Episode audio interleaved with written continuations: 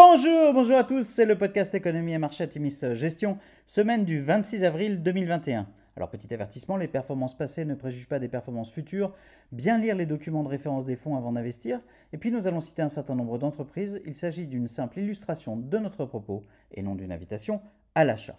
Alors cette semaine nous allons titrer Pause. C'est une semaine de repli pour les marchés d'actions, et ce alors que le cycle de publication reste dans l'ensemble très favorable aux entreprises et que les chiffres macroéconomiques de la semaine sont globalement très bien orientés. En Europe, Christine Lagarde a déclaré que toute discussion quant à une future fin du programme d'urgence de la BCE était prématurée. L'annonce de l'explosion du nombre de cas de Covid en Inde et au Brésil et l'existence de variants locaux auront toutefois pesé sur les marchés, avec un impact notable sur certaines valeurs liées à la réouverture. Jeudi, la nouvelle d'une future annonce par Joe Biden d'une hausse de l'impôt sur les plus-values à plus de 43% pour les contribuables américains les plus aisés aura impacté durement des marchés américains pourtant bien orientés. Sur la semaine, le CAC 40 se replie de 0,5%, le SP500 baisse de 0,1% et le Nasdaq perd 0,3%. Alors du côté des sociétés, c'est une semaine dense en publication pour les valeurs de vos fonds. Nous avons effectué une sélection. Forestia affiche une croissance organique de 12,2% au T1, c'est supérieur de 2% au consensus. ASML publie un premier trimestre bien au-dessus des attentes, comme on pouvait l'anticiper avec les récentes déclarations de TSMC sur ses capex et l'environnement de pénurie de composants. La croissance du chiffre d'affaires d'ASML est en progression de 79%, soit 9% au-dessus du consensus. Edenred a publié un début d'année encourageant malgré des nombreuses restrictions.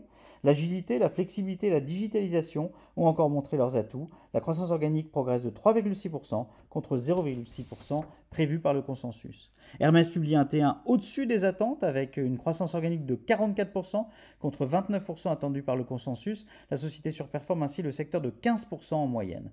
Seb affiche une croissance organique pour son premier trimestre de 30,9%, bien au-dessus des attentes du consensus fixé à 18%. Danone enfin en Europe publie une décroissance organique de moins 3,3%, marquée par une base de comparaison défavorable et des effets négatifs dus à la pandémie et aux effets restrictifs sur la mobilité. Du côté américain, Chipotle, qui est une euh, valeur euh, nouvelle du nouveau fonds intimiste Gen Z, publie un chiffre d'affaires en hausse de 23% à 1,7 milliard de dollars. Chipotle consolide sa position de leader numérique dans l'industrie avec des ventes digitales en augmentation de 133%, représentant désormais 50% du chiffre d'affaires. Snap, aussi une nouvelle valeur du nouveau fonds intimiste Gen Z, affiche une excellente dynamique avec un chiffre d'affaires en progression de 66,4%.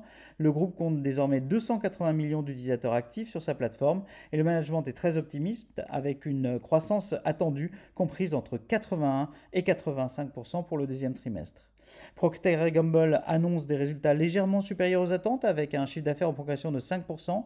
La croissance organique est avantagée par l'effet prix alors que les volumes restent plutôt en berne.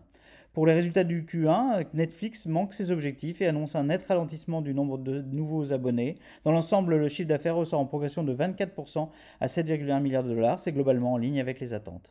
Alors à venir, la semaine prochaine sera surtout marquée par de nombreuses publications d'entreprises, avec notamment les résultats d'un tiers des entreprises du SP500, dont les emblématiques GAFAM et Tesla. Joe Biden détaillera son plan pour les familles américaines et les assez redoutées hausses de taxes qui le financeront.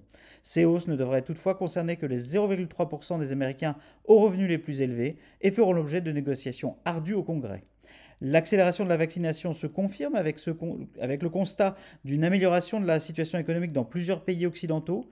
Nous maintenons nos allocations en l'état en profitant d'un contexte de publication favorable. Dans nos fonds thématiques, nous maintenons une diversification qui nous semble saine, à un moment où les rotations sectorielles restent de mise. Alors euh, en PS, bien en post-scriptum, le fonds Atimis Gen Z est dorénavant lancé. Atimis Gen Z est un fonds investi dans les entreprises cotées adaptées aux usages de la génération Z, née après 1995, et dans les moonshots, ces entreprises apportant des innovations de rupture. N'hésitez pas à nous solliciter pour plus de renseignements sur ce nouveau fonds pionnier en France, sur une thématique que nous estimons très porteuse. Nous vous souhaitons une excellente semaine à tous.